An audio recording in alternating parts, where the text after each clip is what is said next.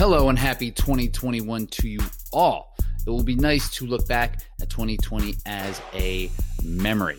But onward we must go. And today we have Bailey Kowalczyk, who is an elite trail runner based out of Boulder, Colorado. And Bailey is a newcomer to the sport of trail running, but she has already established herself as one of the best trail athletes in the world with a 17th place finish at this year's Golden Series Championship. And during the episode, we cover just exactly how impressive that finish is.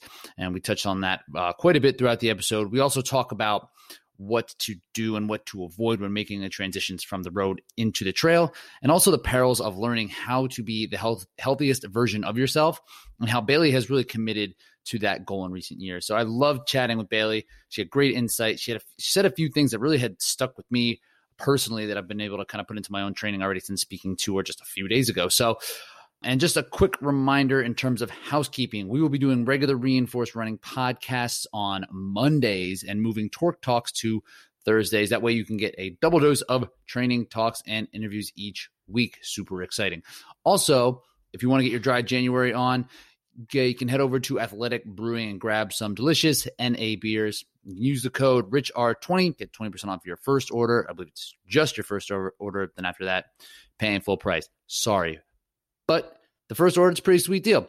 I like the Run Wild IPA. You can taste like it is hopped, but they don't go crazy on the bittering end. How they can do that sometimes to just kind of really mask everything and has some nice balance there. And it hits the spot. It really does, I must say. And I also really like the company. and They're also releasing really cool styles of beer. So I always try to grab the new special releases when it drops, and they're always solid. So that's also kind of fun. All right, enough. Here we go. Bailey Kowalczyk. What's been the best part of 2020? You know, 2020 has been interesting. I really, in the beginning of the year, I started to get this weird negative mentality, which doesn't happen too often. But I was like, oh, all my races are canceled. This was supposed to be my year, my first really full year diving into an international and national trail scene. So I definitely got down in the dumps a bit. But then things really took a turn, and I tried to make make the most of the situation. So the highlight would probably be qualifying for the Golden Trail Championships in Portugal. Never in a million years would I have imagined that that could happen, especially in a pandemic, and it did. Yeah. So that was that was really exciting. The day that I qualified and got the Skyline FKT, my coach was out there and his wife was out there, and Johnny, my boyfriend, was was running it as well, and and he didn't have a great day, so he ended up hanging back to run with me, which was just so amazing. It was really nice to kind of have that community feel in a really safe way and still be able to achieve what I wanted to achieve. Man, and like that experience is one that is was not shared by very many people, and like almost like can't be. Like it's very unique experience to have had in a year like this. Yeah, exactly. And I I honestly didn't think that they that Salomon and Golden Trail would be able to pull this off. I really thought that I was just going out there for an FKT and that would have been great in itself, but the fact that Portugal happened and it happened in a really safe and amazing way, I am I am so grateful for that and it's definitely a unique experience that I'm never never going to forget. But yeah, really cool. Well, I do have a lot of questions about that experience in particular that I want to get to. But so we will get into all that. I want to talk to you about some of your training and some of the mindset, and again, kind of coming how you've come back to running, and you know, kind of your journey to where you are now. But why don't you just give us a, a quick uh, idea of who you are as a runner and as an athlete? Yeah. So I'm Bailey, and I am a trail runner in Boulder, Colorado, training and living in Boulder, Colorado. And I actually started out as a track runner and then progressed to the roads and just felt like something was missing. And, and we started training kind of just a base season. We started training on the trails a bit last March. I was training with Andy Wacker, who's a trail slash road athlete. And I fell in love with the trails so quickly and it progressed really rapidly and I fell in love. So yeah, that's that's what brought me here. And and yeah, so that transition's interesting and like you came off right from the bat as like I'm a trail runner and that's kind of one of the questions I had. It's like how long did it take you to transition right into it because you came from more of a, tra- a, traditional running background, right? Like track, mm-hmm. cross country, road stuff, and you found your groove right in the, the past couple months anyway as a, a, trail runner. So are you are you all in now? Yeah, it's so interesting because I was actually thinking on my drive here. I was thinking, I was like, shoot, should I say I'm a trail runner? Am I a trail and a road runner? What am I a Salomon runner? Like maybe I should just be big. But you know, I definitely identify as a trail runner now. My heart is 100% in it. I definitely want to jump in some roads every now and then, but that's just not where my identity is anymore. Even though even though I was traditional for so long and it was such a rapid 180 it's just it's brought so much joy and i've had so much fun with it and i've seen so much success already. So i i think trail runner it is. Trail runner it is. So what inspired the change? Like from road traditional back background of running into the trails? After a pretty rocky college running experience i really told myself that beginning to run competitively again, I needed to do things for me. I needed to do things that excited me, that made me happy. And something about the roads just wasn't cutting it. I, I it still felt super cutthroat and it felt very like I was forcing numbers on myself and I was mm. holding myself to this ridiculously high standard and nothing was ever good enough. And then racing the trails and running the trails, I was able to let go of all of that. Like I truly enjoy being out there and running fast and I feel so free. And that's just that's like been so nice for me to be able to let go and still crush it and do well because obviously that's important, but yeah, yeah. And that's one thing that I, I think about sometimes, yeah, because when it's road, everything is you know pace like hard set numbers you know where you where you stand now you know wh- where you stood like a year and a half ago where other people are was that part of and like like i said kind of having a rocky collegiate experience and then moving out of it has like the lack of numbers been nice or is there or are there different numbers that you kind of look at now yeah it's you know the lack of numbers is definitely freeing unfortunately, I am a human that grasps onto any number that I can. So, of course, with trails, I'm like, okay, what was the grade adjusted pace? Like, okay, I'm going miles or I'm going time. So, there's always going to be a number in the back of my head. But the difference is that, especially in races and FKTs, the miles and the numbers, they don't really mean anything. So, it's mm-hmm. really, it's effort based. It's, you know, you just go out there and give everything you have on that day. And that's something that excites me more than any 800 meter time or split or, yeah. Yeah. It's almost like the shifting of goals. Like, what is it? What is a successful outcome, right? Like, is it how hard you pushed or is it what time you finished in? You know? Yeah. Yeah. I feel like success for me now comes with it's kind of multifaceted. So it's like, how hard did I push? Did I feel like I gave it everything I had? Did I actually enjoy myself? And mm. then obviously, did I do well? Did I get the record that I wanted? Did a podium?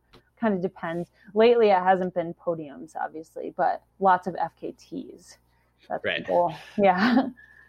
And then making that kind of transition, what and from a practical standpoint, just from like your training, what numbers, like if you were going to tell somebody who's new getting into trails, like okay, don't have to worry about pace anymore.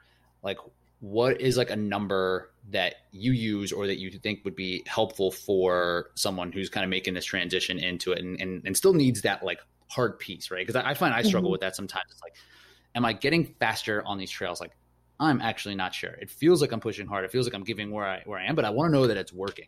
yeah, know?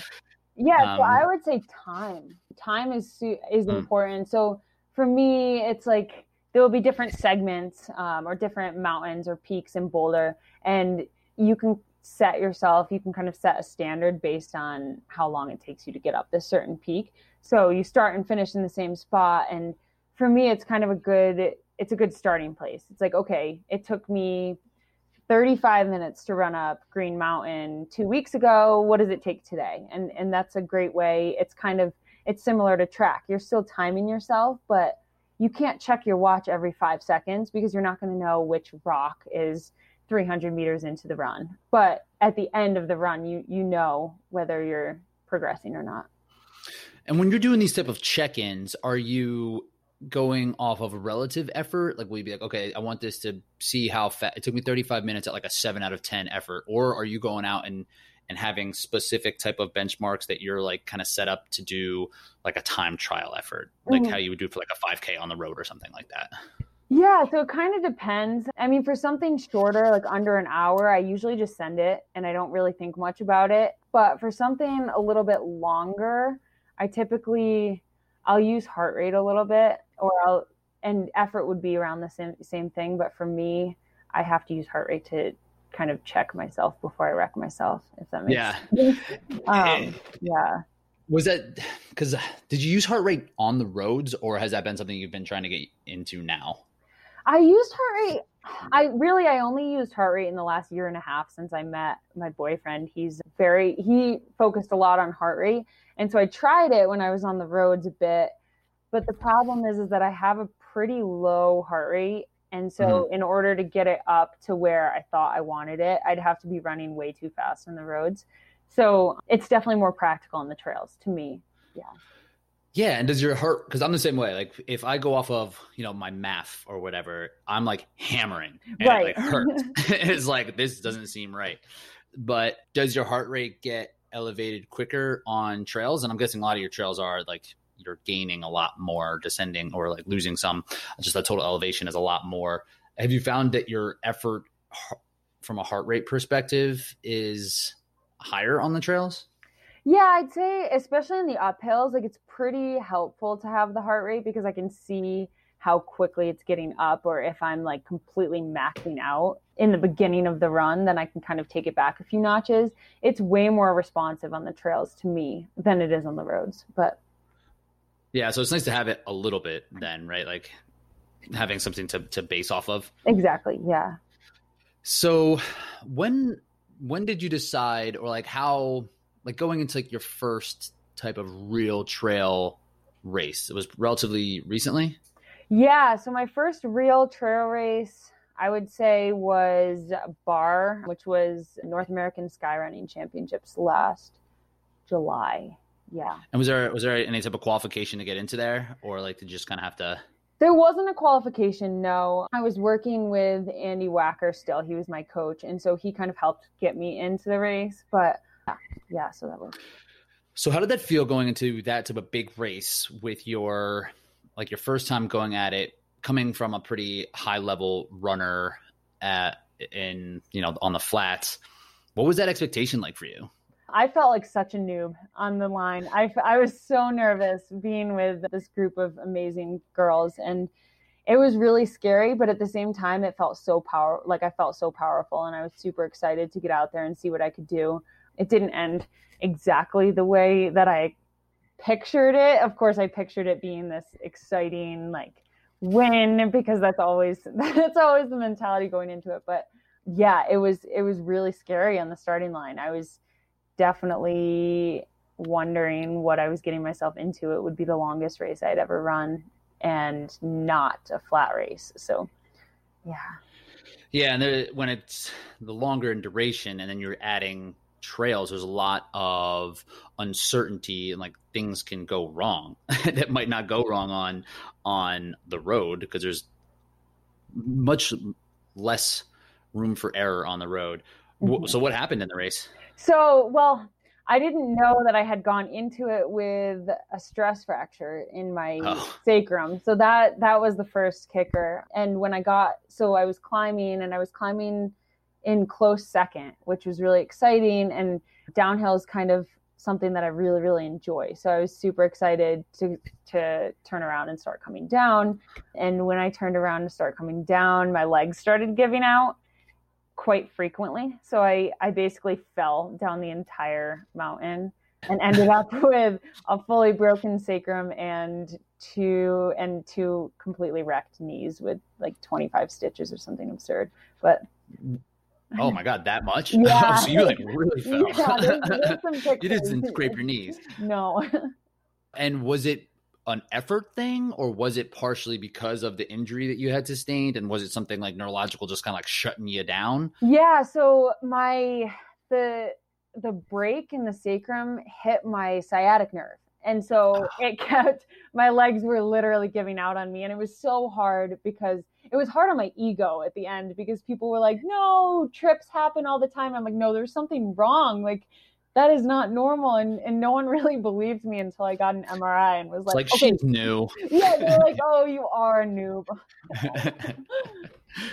and so that's actually happened to you twice, right? The sa- the the break in the sacrum. Yeah, unfortunately, I it was a little more minor this last time. I had a stress fracture in May, and that was that was kind of a, a kicker. But that one we think was related to I wasn't fueling during any long runs because coming from the track, I really it just felt so unnatural, and so I was kind of being a hard headed athlete about that. And with female athletes, it's so important to fuel on long runs. And that was something that I just was not doing at all. So everything was just out of whack and, and yeah.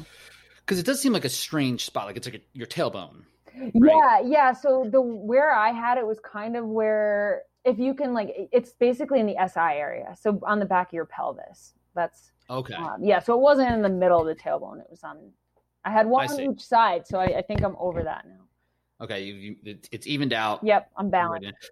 and is so? Were you thinking that that was a bone density issue? I mean, I, it was clearly some sort of bone density yeah. issue, but like, was it because of a, a nutrition de- uh, deficiency, or was it like wear and tear? Like, what do you kind of put that as? Um, I would definitely attribute it to a nutrition thing. So, one of the reasons I left Clemson was because I struggled with anorexia and it was a really toxic environment there for me and it just it kind of re- I fell out of love with running, which is really scary. And I developed a really bad relationship with food and my body. And so that has definitely come back and and I was really healthy during both of these injuries but I think that my body was still reaping the benefits of I mean the benefits was still kind of getting hit hard with the past my past unfortunately so bone density while it's on the climb it kind of reminded me that I just have to be aware of my history and and keep taking care of myself cuz like the the feelings that can kind of reemerge with this it's you know there definitely are are pieces of that that are just within the culture of running unfortunately. Mm-hmm. like what is that like for you now like when you have to kind of remind yourself of of like taking care of yourself? Or, or like do you have triggers that are that are outside that you can internalize and be like okay i understand what's happening now or is there something constantly that you're having to remind yourself so that you are taking the proper steps? Yeah so i'm it's definitely a constant learning process it's I feel like I'm I'm always going to be learning more, but there's definitely triggers, especially in the running world, that that make me become more aware. And most of those seem to be rooted in the road running world, unfortunately. So that's definitely a big piece in like really feeling like I can be my healthiest self in the trail running world. But I think the other reminders are really just, I mean, both injuries, those were huge knocks to my athletic career, my ego, to everything really. And and I don't want that to happen again. So when when these thoughts creep in, which they do, that's that's kind of the first place I go is like, okay, well, I can listen to these thoughts and I can end up just where I was in May, or I can kind of work through these thoughts, reach out to to someone close to me and and not be on an injury train forever and really achieve the goals that I that I want to achieve. Yeah, I like that. And like, so you found that having someone to confide in has helped with those. Like when you're feeling those those type of those things pop up, you'll reach out and kind of like express what's happening. Yeah, yeah. So I I I let myself isolate for so long and that's not a good way to heal it's not helpful at all and it's not healthy and and having johnny my boyfriend around has been so helpful. He's super supportive. He wants to understand. He wants to help and he wants me to be my best self which is which is just amazing.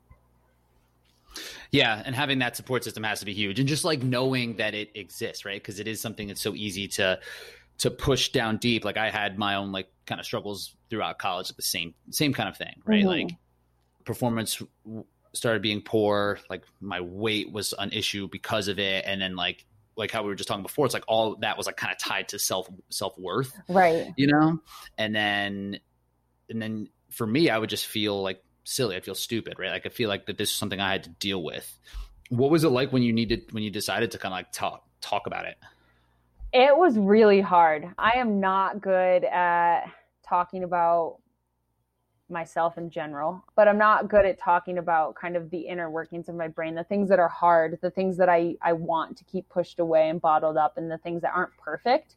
And that was really, really difficult. But, you know, I, I started feeling this weird pressure building up every time I saw an athlete. Actually, Amelia Boone is the first person I can think of. And she, so she had come out with her eating disorder, and I, Johnny had approached me about it. And, and I just couldn't keep it in anymore. You know, it just felt like it felt like pressure was building up inside me and it was starting to get in the way of my relationships. And it, it made it a lot easier knowing that there's other runners that i can kind of relate myself to so that i don't feel like i'm kind of putting myself on this stage and telling him kind of just unloading my baggage. So it definitely it was nice to be able to to be able to compare to other athletes and stuff. Not ideal that there's so many athletes that have dealt with this but no right. Because is something that is extremely common on the female side and even on the male side more in, in mm-hmm. these in these endurance like endeavors. What do you think?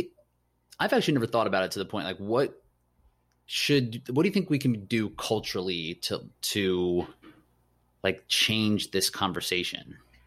I think so. I think there's a stigma around what athlete, what endurance athletes should look like, and what they should eat how they should eat, how much they should eat. And I think it's obviously not something that's going to change overnight, but I think that those four things are definitely the things that need to be addressed. Athletes come in all shapes and sizes. I've seen I've seen really small humans and bigger humans win world championships. I've seen it's it's just crazy. Like I've seen people eat like the diet that everybody basically the anti-athlete diet and I've seen people eat only vegetables and I've seen both fail and both work. So, you know, it it's I just think that balance is key and I think that that needs to be stressed more, especially at the NCAA level. I think college is a big it's so unhealthy and I think that I don't know if it means bringing in new coaches that actually understand the language and what needs to be done, but I'm super passionate about about figuring out how to change something in division one running because it's it's hard because i don't want to discourage these young girls from going or young boys too from going and running in college but at the same time i, I also hate seeing the same story over and over and over again and it is. It, it happens repeatedly. And like you're right, like crazy idea. It's like, how about better coaches? Right. I know. It's like I, I know I'm not the only person that's thought of this, but no, yeah, exactly. But that is it's so true, and that there's no nutrition like the, a coach doesn't need to be versed in nutrition in any way, and and really it's a complicated issue if you're not going to kind of steep yourself into it. You're you're not going to understand it, and like no matter what, like you only know what works for you, and that's kind of what a lot of these college coaches that's who they are. Right. Like this is what I did. This is what I've seen do. Just like do this. Yeah. Like duh. So yeah, I would I I agree. I think that there should be something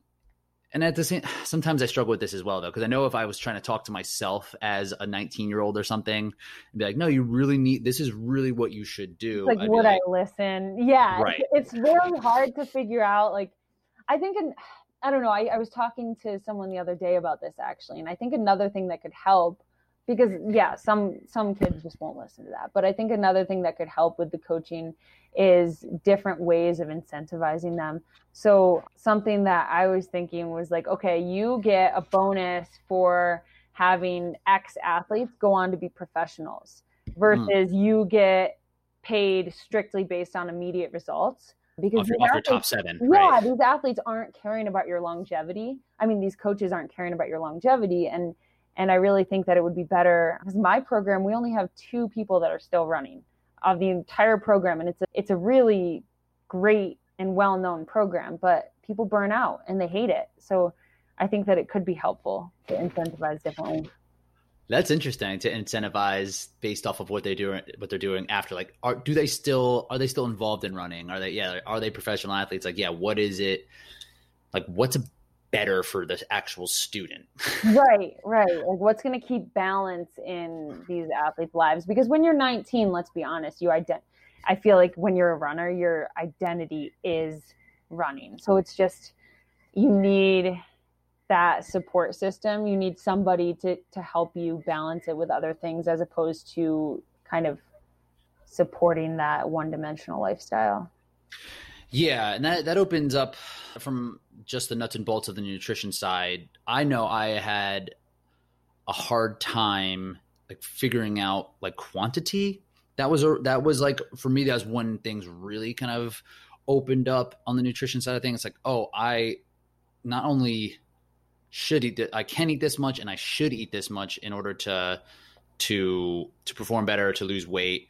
And it was like way more, right, than like what I would what I would have thought in my own head. And I was mm-hmm. I was coming from it from a very like quality standpoint. It's like, well, if I just eat like vegetables and just like clean protein, like I should be I should do well, but I just wasn't in a proper balance of things.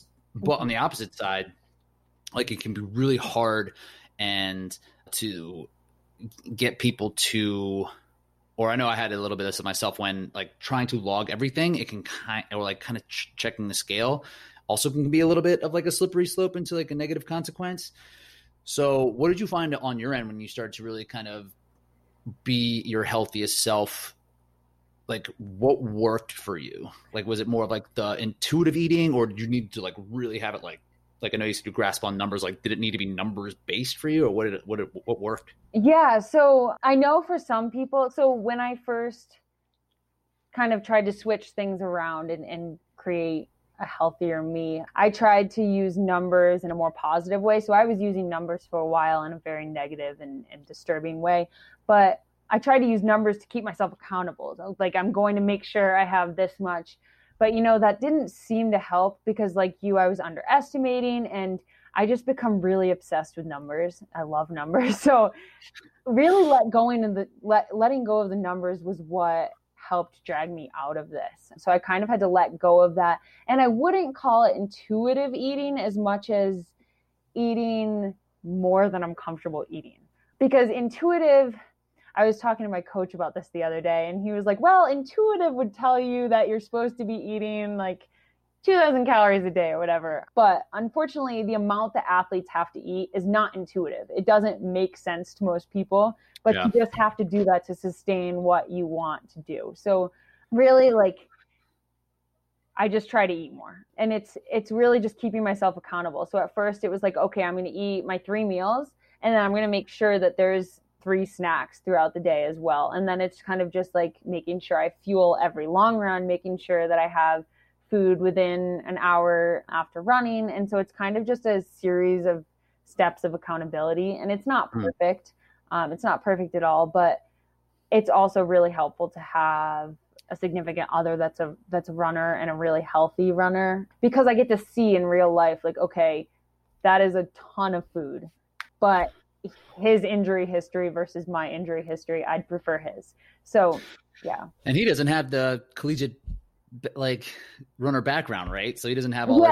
this shit dumped on him. I, exactly. He doesn't have this horrible. He was like super confused about why this like, is so prevalent, and now he's yeah, exactly. Now he's he's actually really passionate about about promoting that healthy relationship because he never really he dealt with it a little bit in soccer but yeah it's it's just crazy it's crazy yeah and i like that you did like the intuitive part yeah because right like that would mean like oh you would eat when you're hungry and you're burning so much that your body would tell you that you need to keep eating. And maybe it will to a certain extent like like but in, in different indicators. So when you had to get comfortable eating more like what was that like? Was it eat? did you did you struggle? I struggled a lot. Yeah i really struggled a lot because i don't have like i wouldn't say that my hunger cues are like you need to eat at all the right times so it's definitely more of a constant reminder thing and it's just battling these voices in my head telling me that i don't need this and i don't need that and X, Y, and Z in the past would have told me that this is stupid and you're going to get fat and you're going to get slow. And, you know, it's just this constant battle. But the thing is, is that like the, the longer you do it, the easier it becomes. So yeah, I think, I think the initial step was really scary and I, um, didn't enjoy any of it, but now I like, I definitely feel like I'm on solid ground now. Cause it's like, okay, well, if you want to you know, lean up a little bit, you want to lose some body fat, you need to eat 500 more calories a day. it's like, this doesn't make any sense. How could that possibly work?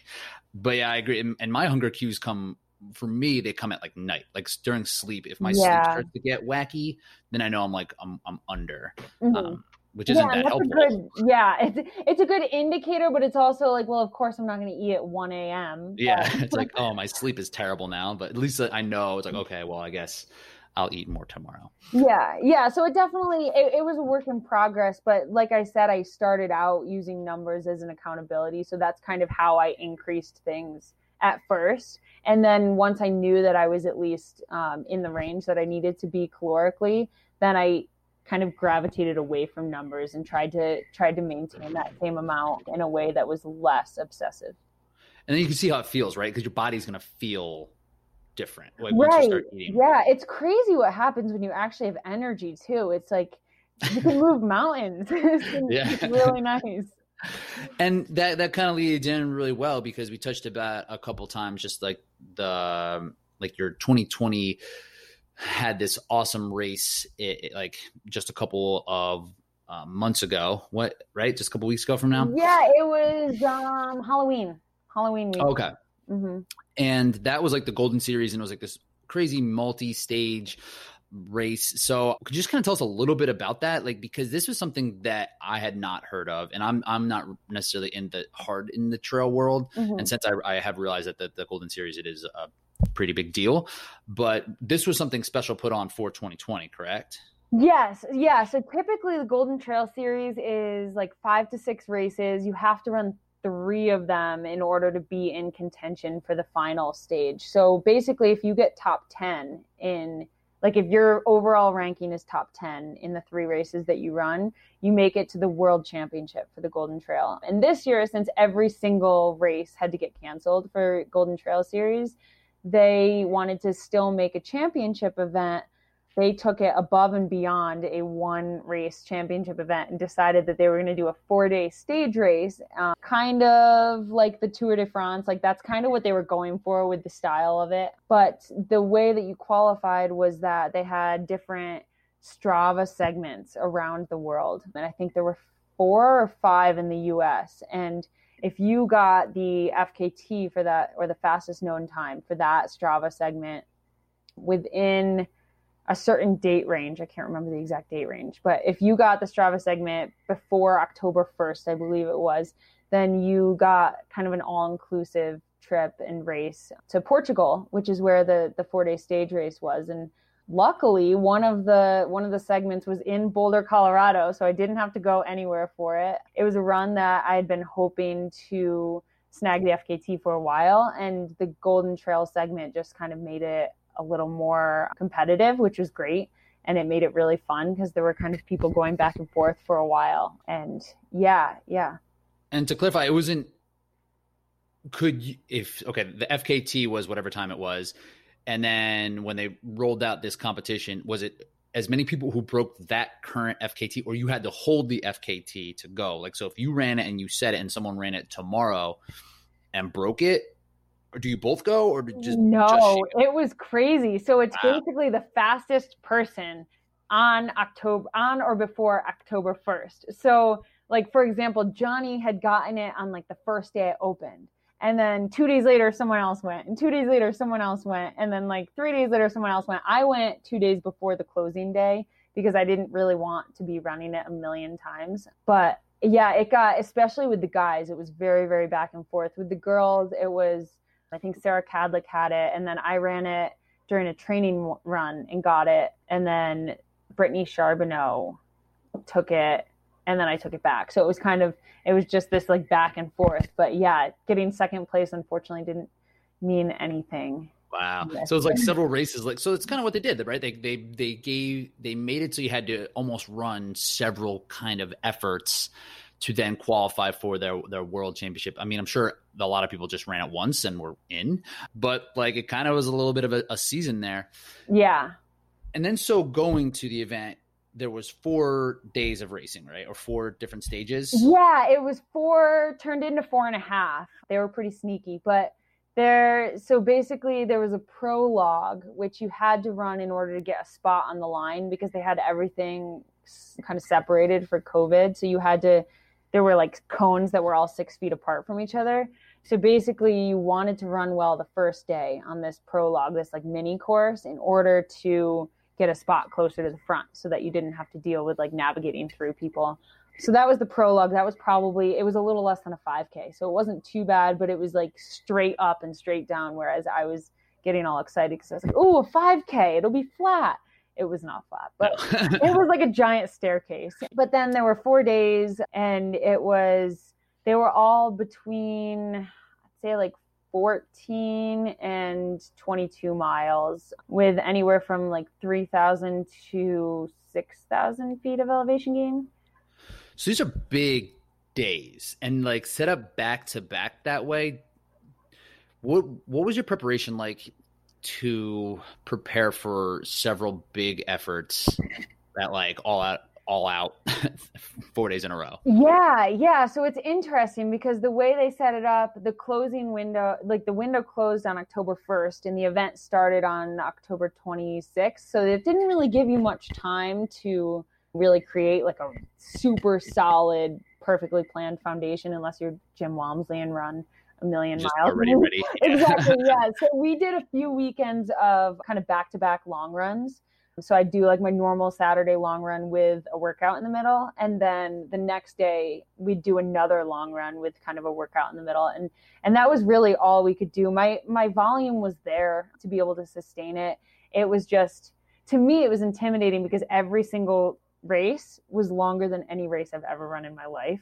So I was a little bit, it was nerve wracking, especially knowing that they were going to be back to back to back to back and knowing my injury history. Of course, I was a little freaked out going into it. But my coach assured me that training was there. My body was definitely ready to, to handle that. And it ended up working out. And this was hands down the most competitive race like in the world this year. And you ended up top 20, right? What was your yeah. overall place? Yeah, so I ended up top 20. I was 17th overall. I was kind of I was kind of bummed because I I was holding 10th the first 2 days and then I got I believe it was 14th the third day and then the fourth day was just an absolute it was carnage and it was horrible, but it's a great learning experience and I'm really grateful to be able to still come out so close to such top athletes. These these girls are amazing. Yeah, and I did have a question about that because uh, yeah, you were sixth, eleventh, then 14th and 29th. So as it went, like the places got a little worse each time. Yeah. So what do you think you could have done different with it with like a longer lead up? Or what do you think would it, what do you think would have um, helped? Do you think it was a lead up at all, or do you think it was something actually like race day specific, or was it just kind of how the cards so, fell? That's a great question. Uh, well, the last day was definitely how the cards fell. My my foot completely blew up in the middle of that race, and I ended up like wogging my way down the mountain. Partially because I was afraid of injuring myself um, more, and partially because it was super uncomfortable, and I was having flashbacks to that first race I told you about. So mm-hmm. that day was definitely like, I it was the best climb I had ever had in my life. I was holding on to like fifth, sixth place, and the downhill kind of was just terrible. So that was kind of that was just the cards. It was it was the day that I was given and you got to take it with in stride. But the other days like I don't know. I think so I think a lot of it came down to transitions like from so my climbing was really strong and I the second and third days I lost a lot of places on downhills. So on the climbs I would hold somewhere between 6th to 7th place and then the downhills i would just kind of lose a lot of that and it wasn't really speed and it wasn't really effort i think a lot of it is fear and experience so experience meaning like i think if i had a longer training build up i would run a lot more downhills hard i would kind of practice those up to down transitions in a harder state and i would give myself a little more confidence because after the so after the injuries in my back it was terrifying running down this like gradual gravel road where you can feel every single pound. So I think like I think if I had a longer buildup, it would have given me more confidence to run those downhills with more purpose. but in the actual race, I don't think I would have changed anything. I was really proud of the way that I ran and and my mindset felt for the first time in forever felt so rock solid. In college, I was kind of a head case before every race and and this was 4 days of racing in a row and I never ever like my mind never went to a really negative place. It was just kind of like, okay, it's a new day. We're going to embrace it. My legs are really sore, but we'll see what happens. And, and it worked out. It worked out every day. It was just, yeah, it did get, I guess on paper, it got progressively worse, but it gives me hope for a single race in the Golden Trail. Yeah. Uh, for sure. Yeah. A couple things with that, because I noticed that about the climbing as well. Like your climbing was super strong and the results for this thing is, they're awesome. like yeah, you can break it out. So great. Like, they were so really, good. really well done. Yeah, like they had what, and like there was a sprint thing, and we can talk about whatever that because I don't even know what, what that means. Mm-hmm. But yeah, I want to touch about I want to talk about the mindset a little bit, but also I want to talk about like the fear of like downhills and coming from the road and then going into trail and running at such a high level. Was that something that was present right away? Has this been something you've been working at to like kind of chip away at, or is it just like some circumstances where things are just extra scary and like you might not have had practice because I struggle with this. Like I don't do well with downhills because like I just don't want to die. Yeah. Um, you know, downhills, like I love downhills. And the the more technical the downhill, actually the more I enjoy it. Pretty opposite of the typical road mentality, but I absolutely love running downhill. And that's why I was so shocked at the race when this happened this kind of came up None of the downhills that I feared were really trail running as much as just like dirt roads, like fire roads, maybe. And I think I know enough physiology to just know what's going on in your body as you're putting, as you're kind of running, because you heel strike a little bit more on downhill by nature. Uh, and so I, I just kind of like was picturing my sacrum and could not get it out of my head. So um, oh. I think that's something where because it was it was really only two and a half months after coming back from the injury was this race. So i think with a little bit more time training and a little bit more time running downhill that would have gotten more comfortable. But yeah that that wound was still open. So metaphorically.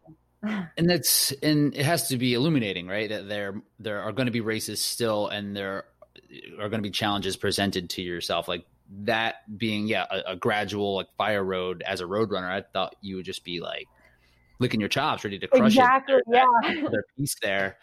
That so would you practice on those then, or were, are you just not? Was that just not worth it in your in your mindset? Yeah, I think like looking back because I've done a lot of evaluating, and I think I don't think I would go purposefully run straight down a fire road for days. No, but I think that the longer I have away from the injury, I'm just running more downhills consistently and I'm getting more and more comfortable um, running fast on downhills because we do do workouts where it's like rolly terrain. So I'm running up and I'm running down and kind of everything in between.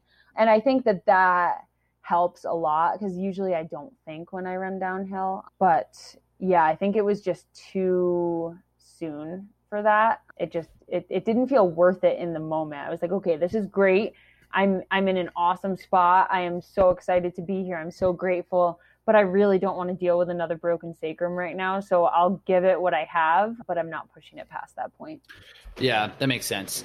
And then so in terms of just how you would approach it, just letting the volume take care of it more or less like just having long longer periods of training where you're feeling comfortable going up and down mm-hmm. and the volume in general will just kind of make you feel more secure or, or make you more secure you think exactly. Yeah the the way my coach trains we do it's a huge variety of stimuli. So i never feel like i'm missing a piece. And so I, I never feel like i have to be super super super specific. He'll he'll tell me leading up to a race if he wants something really niche but typically we run enough varied terrain and varied workouts and that i'm typically prepared for anything from a road 5k to a stage race apparently. But yeah. Yeah.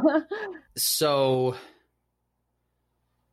with that wide range of of stimuli that you would be taking in, is that typical in terms of a progression? So it wouldn't necessarily be something like a linear progression in your training. It's more a like being prepared across everything and just working making getting your your general fitness and your ability to run on trails as high as possible or is mm. there set progressions throughout the training? I would say that there's progression, but it's not it's not a typical it's not periodization it's more like there there's different variables every single week we do hills we do intervals the long run's always there it's just different terrain and different i cross train a lot so i feel like it's it's not your typical road running training but there definitely is progression there's, hmm. there's progression in volume progression in intensity yeah. yeah. Okay. Just kind of presented different. Like, yeah, because that's another thing where I was talking about before. It's like coming from the road. It's like I want to know this is working. So it's usually like, right. okay, you do 400, then you do like an 800 or yeah, whatever. you can like see the ramp. Yeah. Exactly. And you can feel it. You remember what it felt like last week. It's like, oh, how's it going to go? And you, and you hit it again. You're like, oh, cool. This is working. Was that different for you coming into trails or do you kind of, what do you, do you like that style of training better? I love this style of training personally. I don't know. I think so for me, I can feel when something's working. So so like the progression, I'm like, okay, I feel super heavy today. I feel horrible. But then like 2 weeks later I do the same thing. I'm like, you know, I feel really strong. I feel powerful. So that's definitely a positive. I also really I don't know, I just like the different stimuli because I can keep the roads in my life but I can also train on trails. It, it, gets weird sometimes in the winter, but yeah, yeah, I definitely I love this style of training, and I I have so much faith in my coach that yeah, it's been amazing. And so, like the kind of the whole system that you that you're working within, where you know you're you're you have complete trust in your coach, and you enjoy the training, and you can feel that you're getting stronger.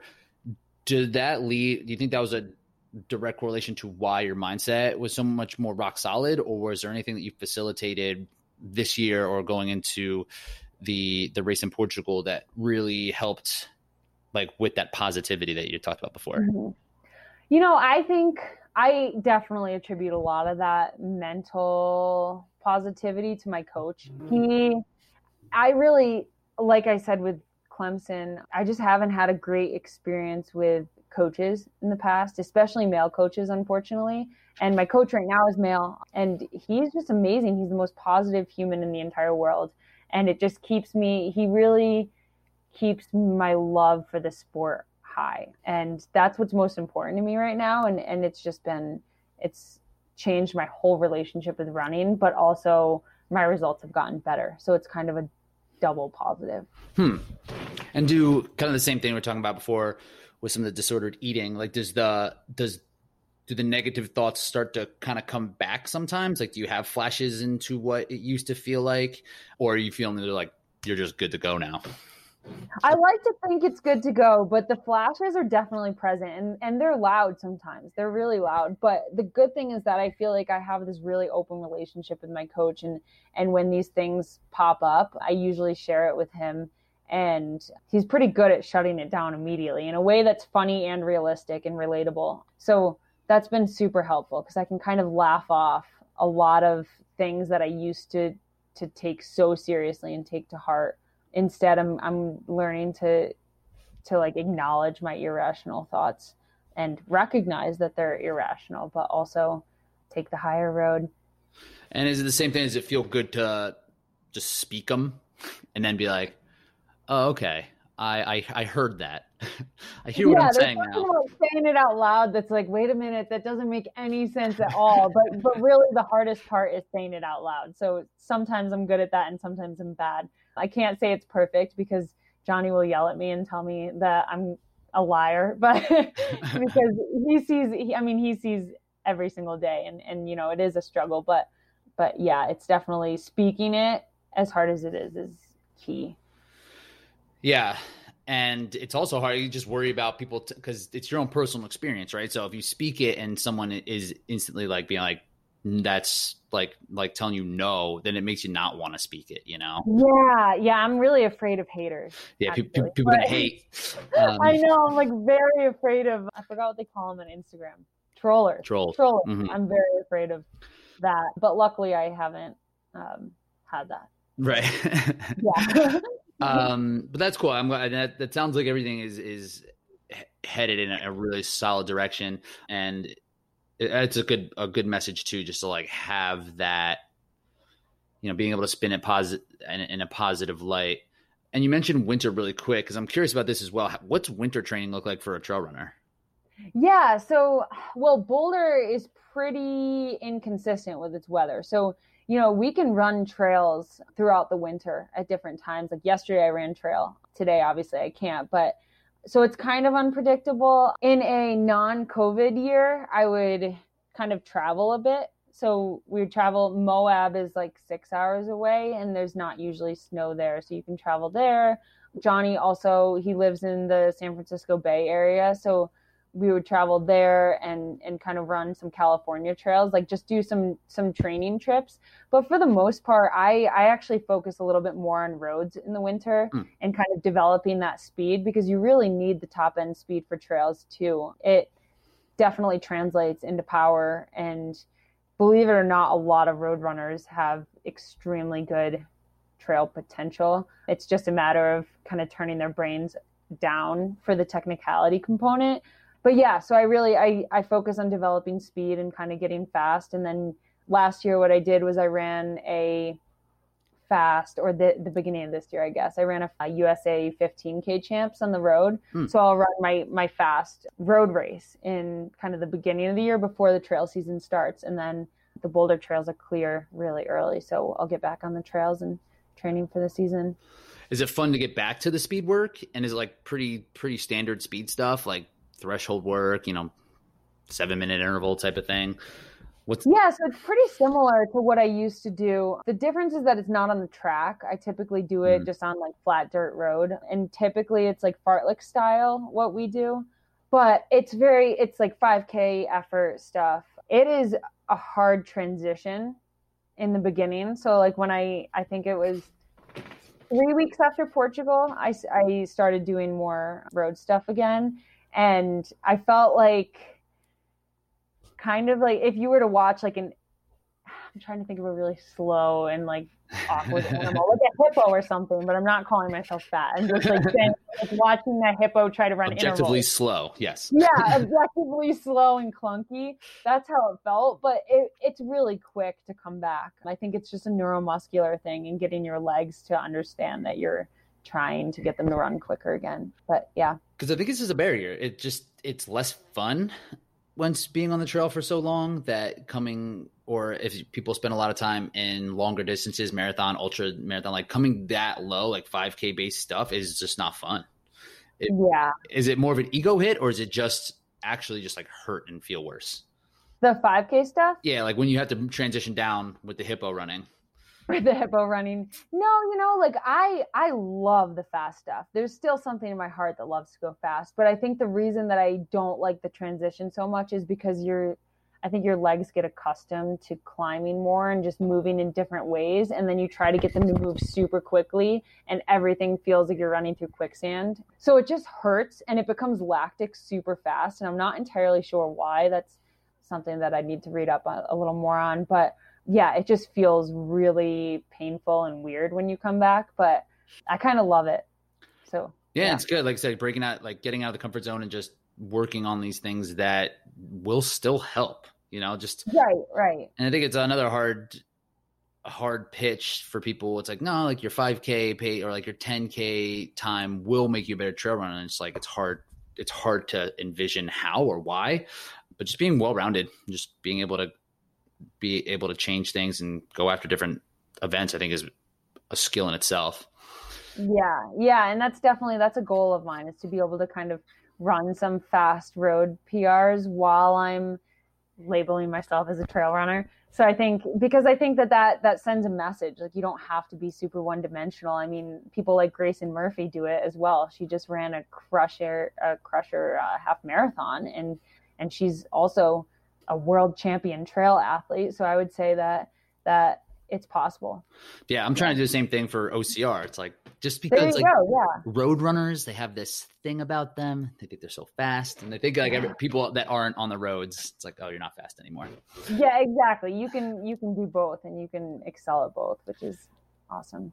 So, coming recently into to competitive trail running, what do you think? And if someone was going to try to make the same type of move, what is a mistake that you see people make, or something that you may have done that you would steer people away from doing? Checking pace on the trails. that is something that I scared a lot of people away when I first started running trails because, and scared away meaning like training partners, people that I just wanted to run for fun with, because I would just run the uphills way too fast, like threshold fast, and then run the same exact, because you know, on roads, you're running the same pace Mhm. for, the, for a run, whether it's uphill or downhill, it's just harder on the uphill and it's easier on the downhill. Whereas on trail, you want to keep kind of a steady effort. Mhm. So you're, you're just by default going to be going slower in the uphills and a little bit quicker on the downhills. And so something I would just let go of the pace, go for time, go for miles, but but the pace, like yeah, you can check Strava afterwards, and grade adjusted pace is great. That's that's amazing. Unfortunately, our watches can't tell us that in the moment. I would I would be excited if they could, but yeah, I would for for new trail runners let go of the numbers a bit and and just enjoy what you're doing enjoy the scenery enjoy the feeling yeah Yeah, that's a great one. How long did that take you to uh, cause take you to kind of break from that? Because you know that seems to be like the spirit of trail running is like, hey, this is just great to be out here. Um, Mhm. did it take you a minute to just stop with the pace, or did someone have to be like, you shouldn't you really shouldn't check the it was a combination of things so johnny was like you're running trails like a road runner and you don't need to sprint the uphills like you don't need to check the pace it's there's no point to doing that so that definitely made me aware of it but what really changed things was running up some of the peaks in boulder so there's a bear peak is a common one and it's like i'm, I'm to get this wrong but it's like 2.4 miles and 2500 feet of gain or something so it's basically like a glorified hike. And so Johnny was like, okay, we're going to run up this. And I'm like, okay. And of course, you start out trying to keep the same pace. And then it's impossible. You're running like running like 19 minute mile pace. right. So that definitely made me, and I got the FKT on that one. But if you look at the pace, it's like the most unimpressive thing I've ever done in my life. So that was kind of a wake up. It's like, okay, I'm competing with some of the best trail athletes out there, but this pace makes absolutely no sense and doesn't look fast by any standard. So you kind of just have to let go of it. And sometimes it takes running straight up a mountain to, to yourself that. But yeah. I guess it's a good just dive into the deep end. It's like, all right, try to run this one, see what happens. yeah, it's like I'm gonna die trying, but we'll. So now you've had some some good training under your belt. What do you think? Like going into 2021, like say that it's going to happen. Like, what do you need to do to take uh, your results even to the next level? Oh my gosh, I have so many goals this year. I well, I want to run a 50k, so that would be the first thing in in March. Way too cool 50k is a big one, so that really excites me. But I also want to I want to do Golden Trail series. So I want to try the series this year and see how I can stack up with individual races. That's a big that's a big one because it's an international scene and now that I know that I can hang in that scene, like I think it would be really exciting to to try it in the more standard format. And then one last thing is that the US mountain team, I'd love to make the US mountain team and I've never made a US team before. This is also new to me, but it's really exciting and I I'm trying not to get my hopes up too much because I got them up a lot for 2020 and everyone knows what happened there. So, yeah. Yeah. Everybody's year was going to be 2020. It was like, this is the year. This was the year. This was the year for everyone. But, you know, if that was to happen next year, we know how to handle it. Mhm. And I know that I can still go for FKTs and I'll be just as excited. They'll just be a little bit bigger of FKTs, I think. And just even like how innovative the Golden Series was in putting on a race. Like, that's amazing. Right. Like, it's going to Yeah, it makes me think that trails will happen in some form. And short races seem to be the ones that are happening. Like these road races, you know, with 30,000 people, they're just like, right. we're gonna not gonna have a we're not gonna see those for a while i don't think but these smaller you know they they seem to figuring out a way to kind of stagger things or i guess because they just are on the mountain they don't need to shut down too many roads or, or what that looks like but i love that i think that's cool for those goals and i saw the one is in colorado springs right the one Pikes Peak, yeah, Peak. is in Colorado Springs. So you basically run up a 14er and then you run down it. That is so the race that I was telling you about, my first trail race, was half of that race. So you ran halfway up the mountain and then halfway down. So it'd be very interesting to run that one, kind of a like going back to my roots and and hopefully in a healthier way. Yeah, that'd be that'd be that one seems really intense. Yeah, yeah, that's honestly, I have three picked out in Europe that I'd love to run. Oh, nice. And if I'm not in the right place, I'd run pikes. But if I am holding top 10, I probably wouldn't run pikes just for safety reasons. But yeah. And so to, to get to these goals, like to make US mountain team, to, you know, compete with the best, like, do you think you're just on a appropriate trajectory in that it's going, your results are going to come along in, in a progressive fashion? Or is there something that you that you want to do or that you think you can do to help like get those results like elevated? Um i think i'm on the proper trajectory i think the big thing is staying injury free because unfortunately the last two years i've had three to four months out both years so it'd be nice to have a healthy year and i think that would bring me closer to my goals than anything else i could do so really just taking the proper steps to get there. That's the biggest that's the biggest thing right now. Yeah. Yeah, I feel like my mindset is there. My my coach is amazing. I have a support system. Yeah. And is it is that going to be to become to stay injury free is it going to be more about listening and doing proper rest or like the, you said the nutrition piece is really important is there other things that you do that, or that you that you need to do that are going to help keep you healthy just staying on top of everything. I see my physical therapist usually once a week just to stay on top of everything. She does kind of like the typical ART mm. and dry needling and I my body has responded so well to that in the past. So that's a piece that I I keep in there and I think that that helps a lot with recovery and just staying on top of things and I just want to stay well rounded well rounded so kind of improving the running piece but I cross train a lot and that that supplements things without the injury risk. So yeah. Is it just like biking or swimming? Yeah, I bike. I recently got a Zwift and it's really fun. But yeah, I bike outside too. So biking's biking's the biggest piece of cross training, but during the winter skiing as well, uphill. Oh nice. We'll do some uphill stuff? Yeah, so I, I've backcountry skied. I've been skiing since I was two. So I've backcountry skied before, but I've never actually done it for cross training specifically. So I'm kind of excited because we live super close to a uh, ski mountain now. So I'm kind of excited to get into that a little bit. Yeah, I mean you're right. You're right there. Might as well. Yeah. Cool. And are you doing some coaching? Yeah, I am. I um, I'm coaching a good chunk of athletes, and I'm absolutely loving it. It's been so amazing. I feel like, I don't know, for me, it's like I have dealt with these coaches that I feel like harmed the sport more than they helped it. And I feel like it's time for me to give back to the running community and really help people develop that love for running in a healthy and sustainable way. And, and it's been so amazing. It's been great.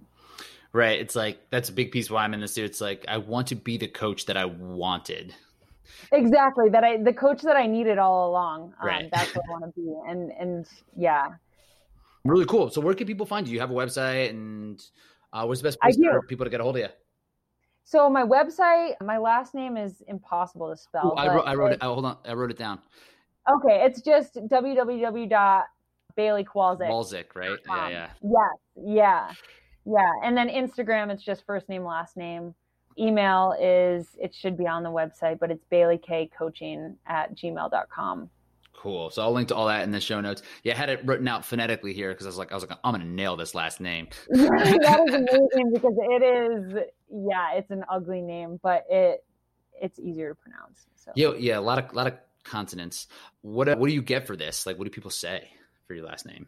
Kowalczyk kowalczyk. Hmm. And Johnny is koala. Koala. He gave he gave up. He just, really he just shut it down after. like, shut it down. As far as getting, appreciate you popping on. Uh, like I said, I'll link to everything on the show notes and make sure people know where to find you in terms of your your coaching and all that, or if they just want to give you a follow. Because it sounds like you're gonna you are gonna have an awesome year just based off of the coming that short build and still doing so well in the Golden Series. So I'm, I'm excited to follow along. Thank you. That that's the hope. That is the hope. But yeah. cool. So I'm gonna press stop on this and we'll stay on that first initial screen. But that will be it for us today. Awesome. Thank you so much for having me. All right, we'll see you. Bye. All right, that was awesome. Again, I love that convo. Bailey is really going to smash it this next season. So make sure to give her a follow in that trail scene. And again, thanks for checking in with the Reinforced Running Podcast. If you like what we were doing over here, you listen to the very end. I love that. I appreciate it. And I would really appreciate if you could drop a five star review, maybe say something nice. That would be great. And again, if you want to gear up for dry January, stock yourself up with some athletic brews head over to the website and use code RICHR20 to get 20% off your first order. Goodbye.